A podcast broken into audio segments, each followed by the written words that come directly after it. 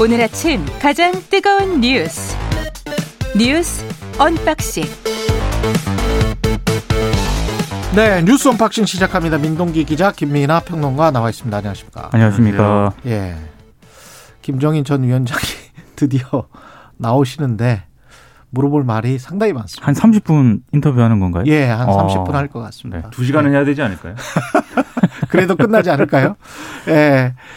그 뉴스 언박싱 44분까지입니다. 우리도 빨리빨리 해야 됩니다. 오늘 소식들이 굉장히 많네요. 윤석열, 홍준표 두 분이 만났는데 지난 19일에 비공개 만찬 회동을 가졌잖아요. 예. 근데 이 자리에서 홍준표 의원이 어, 서울 종로에는 최재형 전 감사원장 그리고 음. 대구 중남구에는 이진훈 전 대구 수성구청장을 각각 전략 공천을 해달라 이렇게 요구했다고 합니다. 두 사람은 모두 국민의힘 대선 경선 때 홍준표 의원 도왔던 사람들이거든요. 예. 어제 권영세 선대본부장이 오전 회의에서 당 지도자급 인사라면 지도자로서 걸맞은 행동을 해야 한다. 구태를 보인다면 당원 자격도 인정받지 못할 것이다. 좀 강하게 비판을 했고요. 홍준표 의원도 불쾌감을 좀 드러냈습니다. 그러니까 두 사람은 국정 능력을 보완할 수 있는 사람이다. 그런 사람들이 대전의 전면에 나서야지 선거가 되지 않겠느냐. 음. 그래서 전략 공천을 요청한 것이다. 이렇게 얘기를 했고요. 일종의 이제 프레임 씌우기를 자기한테 하는 것 같다. 그렇게 불만을 나타냈고 예. 갈등을 수습해야 될 그런 사람들이 오히려 갈등을 증폭시키고 있다 이렇게 불만을 좀 나타냈습니다. 음. 윤석열 후보도 어제 오후에 입장을 밝혔거든요. 예. 본인은 공천 문제에 직접 관여할 생각이 없고 공천관리위원회를 구성해서 거기서 이제 결정을 하도록 하겠다 이런 취지의 입장을 밝혔는데 근데 좀 아이러니가 어제 오후에 윤석열 후보하고 최재형 전 감사원장이 또 회동을 가졌거든요. 예. 이 자리 이 회동을 가진 다음에 최재형 전 감사원장이 음. 본인은 지금 어디 출마한다 이렇게 말할 계제가 아니다 이렇게 얘기를 했고 전략 공천과 관련해서는 홍준표 의원과 뭐 사전에 뭐 논의한 바가 없다 이렇게 얘기를 했습니다. 예. 그러니까 원팀 구성이 좀 멀어지는 그런 뭐 분위기다 이런 언론들이 해석을 내놓고 있는데 음. 홍준표 의원이 오늘 뭐 어제 일부 언론과 또 인터뷰를 가졌거든요. 예. 이때 이제 최재원 전 감사원장에게 본인은 진 빚이 없다 이렇게 어. 얘기를 했고 예. 그리고 나는 선대본부에 들어가려 했는데 이제 날 비난하지 못할 것이다. 그런 모욕을 당하고 내가 어떻게 들어가겠느냐. 그러니까 나중에 뭐 원팀이 안 되더라도 날 비난하지 말라. 이런 취지의 인터뷰를 하기도 했습니다. 근데 얘기가 이상해졌어요. 왜냐하면 어제 이 자리에서도 말씀드렸는데 국정 운영의 어떤 능력을 보여줘야 된다랑 처가 비리를 엄단하겠다는 선언을 해라 뭐 이런 두 가지를 요구한 거잖아요. 근데 이거 이 국정 운영을 잘할 수 있다는 거를 보여줘라를 왜 전략 공천을 통해서 보여줘야 되는 거냐. 이게 이제 잘 이해가 안 되지 않습니까? 그 최대한 선의로 해석을 하면은 이게 공천을 이 전략 공천을 지금 할 수 있는 상황이 아닐 텐데 종로도 그렇고 대구 중남구도 그렇고 예. 왜냐하면 이게 굉장히 초미의 어떤 그런 관심사인 지역구인데다가 특히 음. 종로의 경우에는 대선하고 러닝메이트 개념이다 뭐 이런 개념도 있고 이러니까 그렇죠. 또 쉬운 선거구가 아니잖아요 여기가 계속 민주당이 했기 그렇죠. 때문에 예. 그러니까 이런 여러 가지 조건들이 있기 때문에 굉장히 이제 어 여러 가지 조건을 놓고 고민해야 되는 지역구이고 음. 대구 중랑구의 경우에는 뭐 전통의 이제 보수 정당의 아성인 지역이기 때문에 사실 이거야말로 공천이 곧 당선인 지역구에 가까운데 음. 이렇게 쉽게 전략 공천을 할 수 있는 지역구가 아니죠. 근데 이런 거를 제안을 했을 때 관철시킬 수 있다라면 그만큼 뭐 윤석열 후보가 나름대로 아 이런 복잡한 이해관계를 잘 조정할 수 있는 능력을 갖고 있구나 이렇게 보여줄 수 있는 거 아니냐 그리고 이렇게 탕평 인사를 할 수 있구나 이게 앞으로 어, 윤석열 정권이 되면은 탕평 인사를 하겠구나 뭐 이런 거 아니냐라는 건데 예. 이게 이제 선의로 해석을 한 거고 음. 그런데 그냥 우리가 어떤 선거의 논리로 보면은 이렇게 할 수 없는 것이고 음. 그리고 홍준표 의원이 어 선거 유- 윤석열 후보의 당선을 위해서 내가 뛰겠다라고 얘기하면서 뒤에서는 이렇게 내 사람을 좀 어 이 공천시켜 달라라고 얘기한 모습이 됐다면 그건 이제 오히려 구태 정치가 맞는 거죠. 그래서 이게 비공개로 얘기를 했을 텐데 왜 이제 이거를 공개했느냐? 예. 권영세 선대본부장이 그렇죠. 권영세 선대본부장 공개, 공개했는데 예. 왜 공개했느냐? 결국 이제 홍준표 의원이 어, 원팀을 만드는데 별로 음. 이제 필요하지 않은 거 아니냐라는 해석도 할 수 있어요. 이 윤석열 후보 입장에서는. 왜냐하면 그 정도를 받고는 필요하지 않다. 이게 할 수 할 수 없는 일이고 예. 전략 공천을 이런 식으로 하는 건 음. 할 수도 없는 일이거니와 음. 지금 어쨌든 2030 지지율은 어느 정도 회복이 된 거잖아요. 음. 원래 홍준표의 원팀 만들면은 그 세대의 지지를 갖고 오는 게 효과 얻을 수 있는 효과일 텐데 그렇죠. 이미 어느 정도 복구했고 홍준표 의원을 이런 상황에서 데리고 와서 얻을 수 있는 효과가 추가로 없는 상황에서 당내 분란을 더 키울 수 있는 이런 선택을 하기는 어려웠을 거라고 보고 오히려 최재형 전 감사원장 만나가지고 어, 윤석열 후보하고 이렇게 화기애애한 모습을 보여주면서 음. 오히려 홍준표 의원이 좀 고립되는 듯한 그런 모습 아닙니까? 홍준표의 오문만 좀 약간 우습게 됐습니다. 그렇죠. 예. 결국은 이, 이 어, 어제 그 상황을 통해서 음. 홍준표 의원에게 더 이상 매달릴 필요가 없어진 것이고 윤석열 후보 입장에서는 홍준표 의원도 계속 이렇게 뭐 원팀을 만들어야 된다는 압박을 또 받을 필요가 없어진 것이고 그렇죠. 일단 정리가 이렇게 돼버렸다 음. 그런 얘기인 것 같습니다. 그 윤석열과 홍준표의 만남은 슬픈 이별? 슬퍼 슬픈 이별이기도 하지만 서로 좀 시원하기도 하지 않을까요? 뭐 이제 시원섭섭 그렇죠. 예, 예. 아, 그런 근데 아직 약간의 되는구나. 여지를 서로 남겨두고 있기 때문에 여지가 있을까요? 방지하다라는 이야기까지 했는데 이별이라고 단정해서 말하면 아직 안 될것아 같아요. 이게- 이별은 아니다. 네. 그런 건 있을 수가 있어요. 계속 예. 2030 지지가 음. 지금 어 마음에 들면 확 왔다가 음. 금방 마음에 안 드는 모습이 있으면 또 확 빠져나가고 뭐. 이러거든요. 예. 이후에 이제. 혹시라도 그런 상황이 있을 때이 음. 이슈가 다시 돌출될 수도 있는데 음. 일단은 당분간은 예, 이별은 맞다 이런 네. 생각입니다. 정청래 의원이 봉이 김선달 발언으로 불교계와 지금 갈등을 겪고 있고 예 그렇습니다. 불교계와의. 갈등이 약간 봉합 계속 안 되고 있는데요. 예. 특히 정청래 의원이 지난 18일 SNS에 이재명 후보 핵심 관계자 이핵관이 이핵관. 자신을 찾아와서 음. 이게 이재명 후보의 뜻이니 탈당하는 게 어떻겠냐 이렇게 얘기를 했다고 했고요. 음. 본인은 거부 의사를 밝혔다라고 이제 공개를 하면서 이게 지금 파문이 확산이 되고 있습니다. 그리고 어제 이제 또 조홍철 의원 같은 경우에는 공개적으로 어, 정청래 의원이 좀 자진 탈당하는 게 어떻겠느냐 이런 취지의 또 인터뷰를 해서 더 논란이 좀 되고 있는데요. 조홍천 의원 그렇습니다. 아, 일단 정청래 의원이 오늘 송영길 대표와 함께 조계종이 전국 승려 대회를 개최를 하거든요. 오후 2시에. 예. 예. 여기에 참석을 해서 다시 한번 사과 의사를 전달할 예정이라고 하는데 음. 이거를 불교계에서 사과로 제대로 받아들일지 이거는 아- 아직은 미지수입니다. 그래서 지금 민주당 같은 경우에는 대선에 악영향을 좀 미치지 않겠느냐 아, 이런 지금 우려를 하고 있는 그런 상황인데요.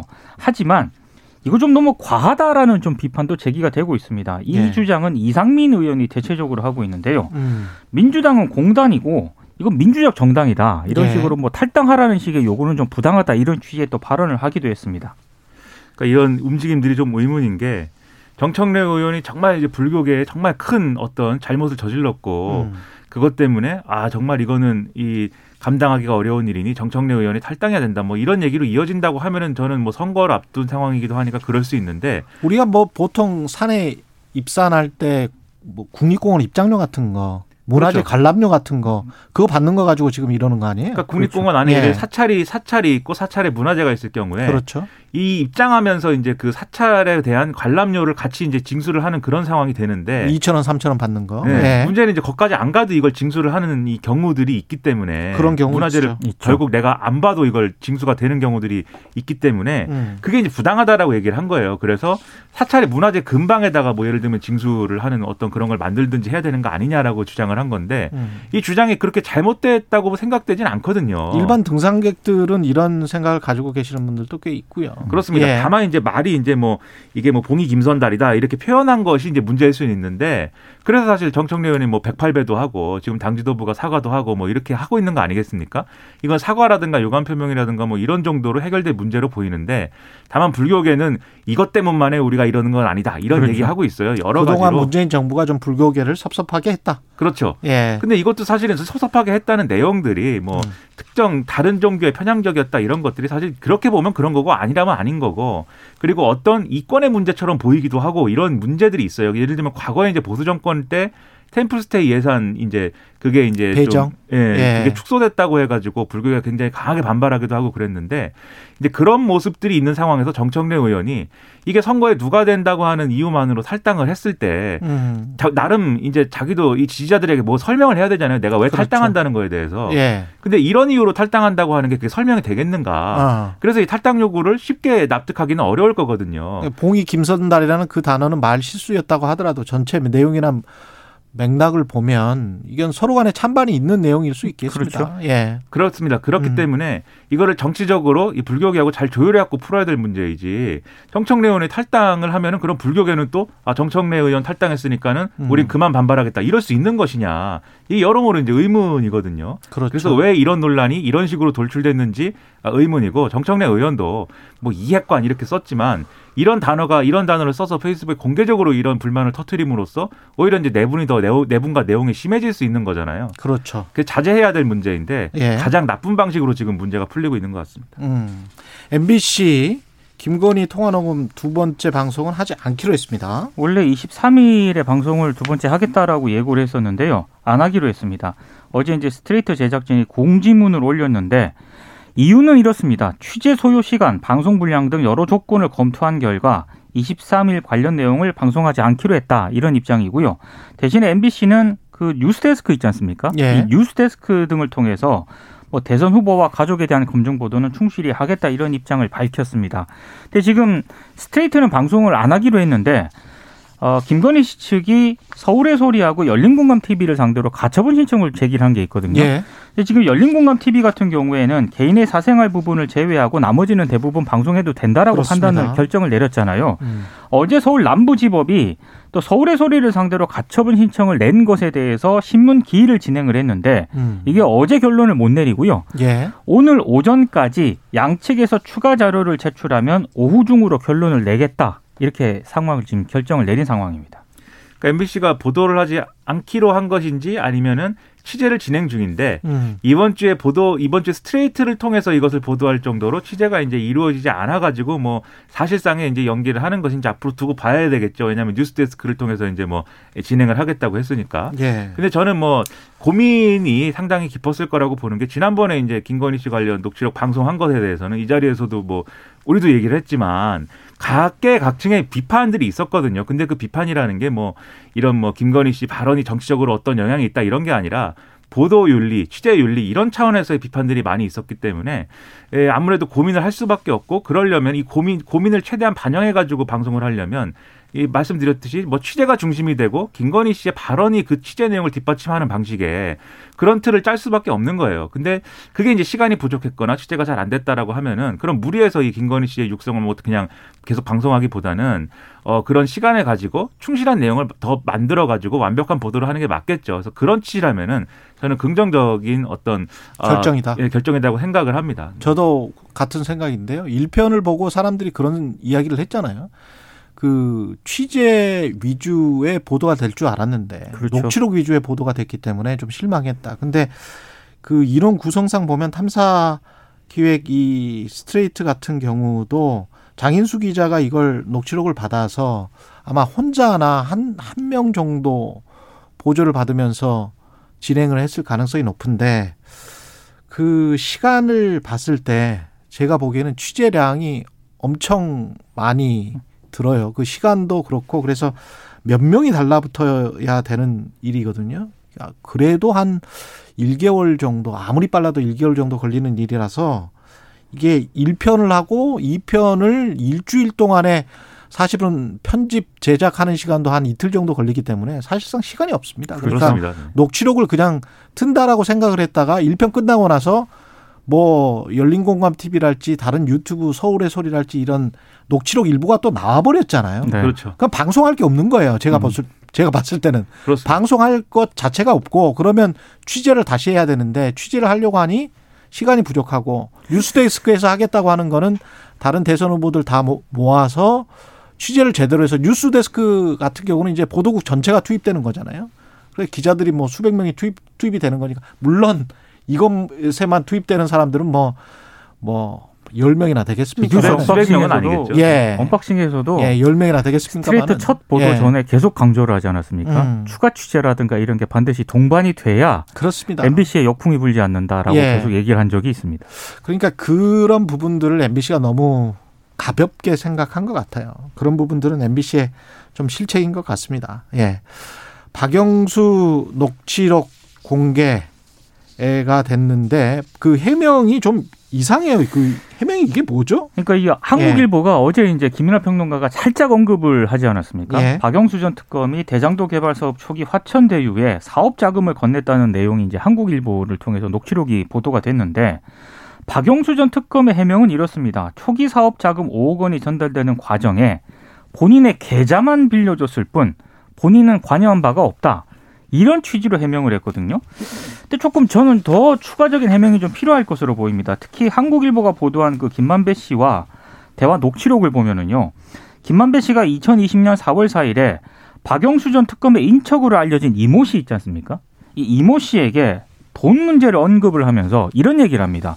우리 법인 만들 때 돈 들어온 것도 박영수 고검장 통해서 들어온 돈이다. 그리고 그 이모 씨 통장에 그것은 해줘야 돼. 무슨 말인지 알겠지? 이렇게 언급한 대목이 있거든요. 예. 그러니까 이거는 박영수 전 특검을 통해 화천대유 설립 초기 자금을 받았으니까 그 박영수 전 특검하고 인척 관계인 이모 씨에게 돈을 지불해야 한다라는 취지로 충분히 해석될 수 있는 그런 대목이지 않겠습니까? 그러네요. 예. 그리고 박영수 전 특검이 김만바 씨에게 돈을 건넨 시점이요.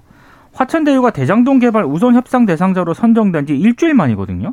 그러니까 이게 당시 화천대유가 성남 도시개발공사하고 사업 협약 체결을 앞두고 있었는데 총 사업비가 70억 정도 약간 넘는 금액인데 예.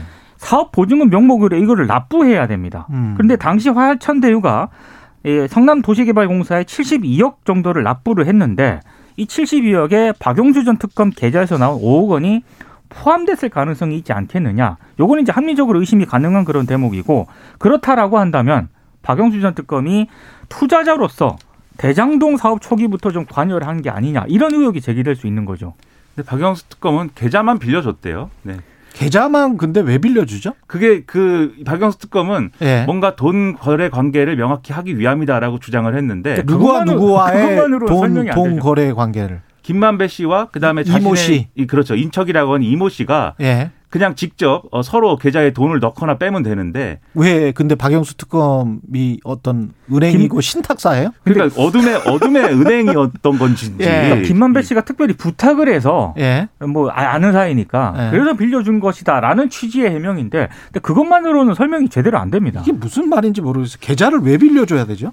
그걸 그 이유를 저도 저도 이제 모든 거를 합리적이고 선의로 이제 해석을 하려고 항상 노력을 하는데 박영수 특검의 이야기를 이해할 수가 없어요. 특검을 하는 분이 왜 남의 그돈 거래에 있어서 자기 계좌를 빌려줍니까? 그러니까 제가 예를 들면 민 기자님이랑 거래를 하고 싶으면 그냥 민 기자님 계좌에 그렇죠. 돈을 넣으면 되지 왜 최경영 기자 계좌에 돈을 넣은 다음에 안 빌려줘. 네.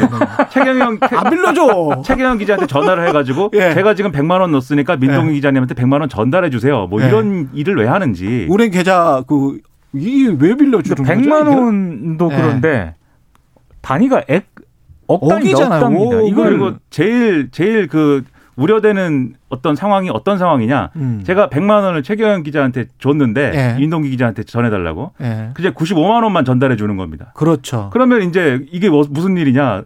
뭐 이제 민동기 기자님하고 저하고 숫자를 맞춰보지 않으면 또 그것도 나중에 모르는 거예요, 사실. 통칭 배달 사고라 그러죠. 그러니까 저는 아주 이제 악의적으로 보면은 자체 세탁한 거 아니에요? 아니 그러니까요. 지금 이게 투자자로서 간 거냐, 예. 아니면 진짜 무슨 세탁을 한 거냐. 예. 그러니까 여러 가지 의혹이 제기될 수 있는데 음. 박영수 전 특검이 어제 내놓은 해명문 가지고는 이거는 전혀. 지금 납득이 안 된다는 거죠. 근데 서로 네. 이 금전거래 관계를 맞춰봐야 되는 게 준 사람하고 받은 사람의 액수가 똑같은지 그리고 준 사람과 받은 사람이 다 줬다 또 받았다 이렇게 얘기를 하는 것인지 예. 한번 확인을 해봐야 됩니다 이거는. 그리고 5억을 이야기를 5억을 줬는데 5억을 줬다면 투자를 했다면 또는 뭐 빌려줬다면 왜 또 이게 불어서 50억이 된 건지도 그 50억은 의혹이지만 그렇죠. 예 그것도 확실하게 해야 될 것 같아요. 예. 이게 무슨 뭐 이 김만배 씨하고 이모 씨 간에 뭐 100억 100억이 왔다 갔다 하고 뭐 이런 기록도 있고 했잖아요. 그렇죠. 근데 그 성격은 뭔지하고도 같이 다 엮여 있는 것 같아서 음. 이런 거를 그러면 검찰이 수사를 하든가 특검을 해서 밝히든가 뭐 해야 될 거 아니겠습니까? 예. 잘 안 되고 있기 때문에 이런 보도가 나와도 이제 어떤 상황인지 살짝 우리가 이런 대목도 거죠. 있습니다. 김만배 씨하고 정영학 회계사가 나눈 녹취록에 보면은 음. 그 인척 있지 않습니까? 박영수 전 특검의 인척 이모 씨. 예, 이모 씨. 이모 씨가 자신한테 박영수 전 특검 딸에게 돈 줄 50억을 예. 나한테 달라. 이렇게 말하는 대목도 있거든요. 그러니까 거기서 해석을 하는 거는 아 그러면은 박영수 전 특검 딸에게 50억을 주기로 했다는 건가? 이것도 의심해 볼수 그렇죠. 있잖아요. 그렇죠. 네, 그래서 도대체 이상하네. 어떻게 된 사? 그리고 예. 김만배 씨와 이 화천대유 일당들의 이 자금 운용이라는 거는 의문이 대단히 많은 게 예. 오늘 이제 한국일보가 또 이제 보도를 했는데 저한테 한진그룹 회장이 여기서 돈을 빌렸다가 갚았다는 얘기가 지금 있는 거예요. 아, 한진그룹 회장도 갑자기 그 얘기가 나오는 건 뭐냐? 근데 그냥 빌렸다 갚았고 돈 거래가 깔끔하게 끝났답니다.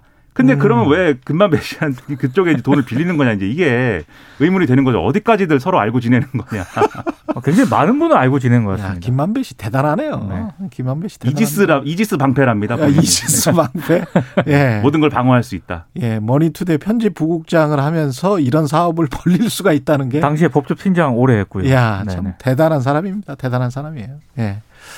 이재명의 공약 그리고 안철수의 공약을 좀 알아보고 윤석열의 공약도 좀 알아보겠습니다. 이재명, 윤석열의 공약을 먼저 좀 알아보겠습니다. 이재명 후보 같은 경우에는 문화예술인들에게 연간 예. 100만 원의 기본소득을 지급을 하겠다. 이게 문화예술 분야 6대 공약을 발표를 했거든요. 음. 그러니까 아무래도 지금 코로나 팬데믹 때문에 이 문화예술인들이 고통을 좀 많이 받고 있지 않습니까? 이걸 좀 고려한 그런 정책으로 보이고요. 예. 윤석열 후보 같은 경우에는 생활 공약을 내놨는데 보육과 유아, 유, 유아 교육을 구- 국가가 책임을 지고 봉급 생활자의 소득세 부담을 줄이고 그리고 반려동물의 진료비 부담을 대폭 낮추겠다 이런 내용이 핵심입니다. 예. 그리고 안철수 후보 같은 경우에는 대통령 중간 평가제를 하겠다라고 이제 공약을 내걸었는데요. 만약에 중간평가제. 국민 신뢰를 50% 이상 받지 못할 경우에는 물러나겠다라고 얘기를 했습니다. 일단 이재명 후보 공약은 음. 기본소득을 문화예술인들한테 연간 100만 원을 준다고 하는데 제가 볼 때는 상당히 부족한 금액이고 연간 100만 원 주면은 안 되던 문화예술이 되- 되고 뭐 이런 건 아닐 것 같아요. 너무 약합니다. 예. 그래서 이것보다 중요한 거는 이제 각 지역에 이제 이 문화예술인들이 활동할 수 있는 이 지역 인프라를 강화하고 그걸 수도권하고 연결시키고 뭐 이런 사업들을 지자체하고 같이 하는 게 이제 중요할 것 같은데 그런 부분들은 좀 추상적으로 돼 있어가지고 이 이런 이 공약의 완결성을 높여야 된다는 생각이 들고 음. 윤석열 후보의 경우에는 어제 얘기한 이 내용들이 지금 정치권에서 이제 법안이 뭐 계류가 돼 있거나 예. 또는 이제 이미 실시하고 있는 어떤 정책에 조금 이제 좀 이 대상을 확대하는 것이거나 음. 또는 이재명 후보도 한다고 하는 것에 이제 거의 이제 범주 안에 것들. 들어가 있습니다. 예. 그래서 이게 뭐 이런 소소한 공약의 어떤 약속일 수도 있겠지만 이 똑같은 얘기를 하더라도 본인의 가치와 철학을 게 실어가지고. 얘기를 예. 해주는 게 중요할 것 같고 안철수 후보의 중간 평가제 이것은 음. 과거에 노무현 전 대통령, 노태우 전 대통령도 이제 시도해 하려고 했던 것이지만 실현된 바가 없습니다. 그러니까 현실성을 어떻게 기할 거냐를 얘기를 해줘야 됩니다. 아, 심상정 후보는 청와대 수석 제도를 폐지하겠다고 밝혔습니다. 네, 예. 대통령 권한 축소 방향에 대해서 이제 좀 중점적으로 얘기를 많이 했습니다. 예. 모든 후보가 대통령 후보 대통령 권한 축소를 다 얘기했었어요. 이, 예. 이 노무현 대통령 이후에 음.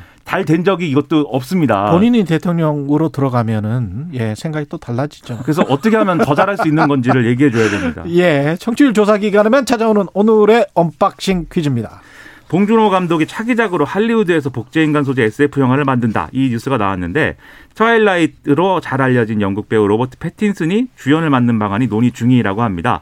그런데 이 영화 제목을 맞추는 건 아니고요. 이 예. 영화 제목을 맞추는 게 아니고 봉준호 감독의 이전 영화의 제목을 맞추는 겁니다. 쉽지. 비영어권 영화 최초 아카데미 작품상 등의 사관왕에 올랐던 이 영화 제목은 예. 무엇일까요? 그리고 이 영화는 어, HBO 시리즈로도 제작 중에 있다. 이런 얘기도 있다고 합니다. 예. 네, 아카데미 등 사, 음. 사관왕을 예. 네, 어, 자- 받은 영화, 어, 올랐던 영화입니다. 예, 짧은 문자 해주세요. 짧은 문자 50원, 긴 문자 100원이 드는 샵 9730 무료인 콩 어플 또는 유튜브로 답 보내주시면 시청을 통해서 최경영 기자가 커피 쿠폰을 아마도 네, 보내드립니다. 뉴스 unboxing 민동기 기자 김민아 평론가였습니다. 고맙습니다. 고맙습니다. KBS 일라디오 최경영의 최강시사 듣고 계신 지금 시각은 7시 45분입니다.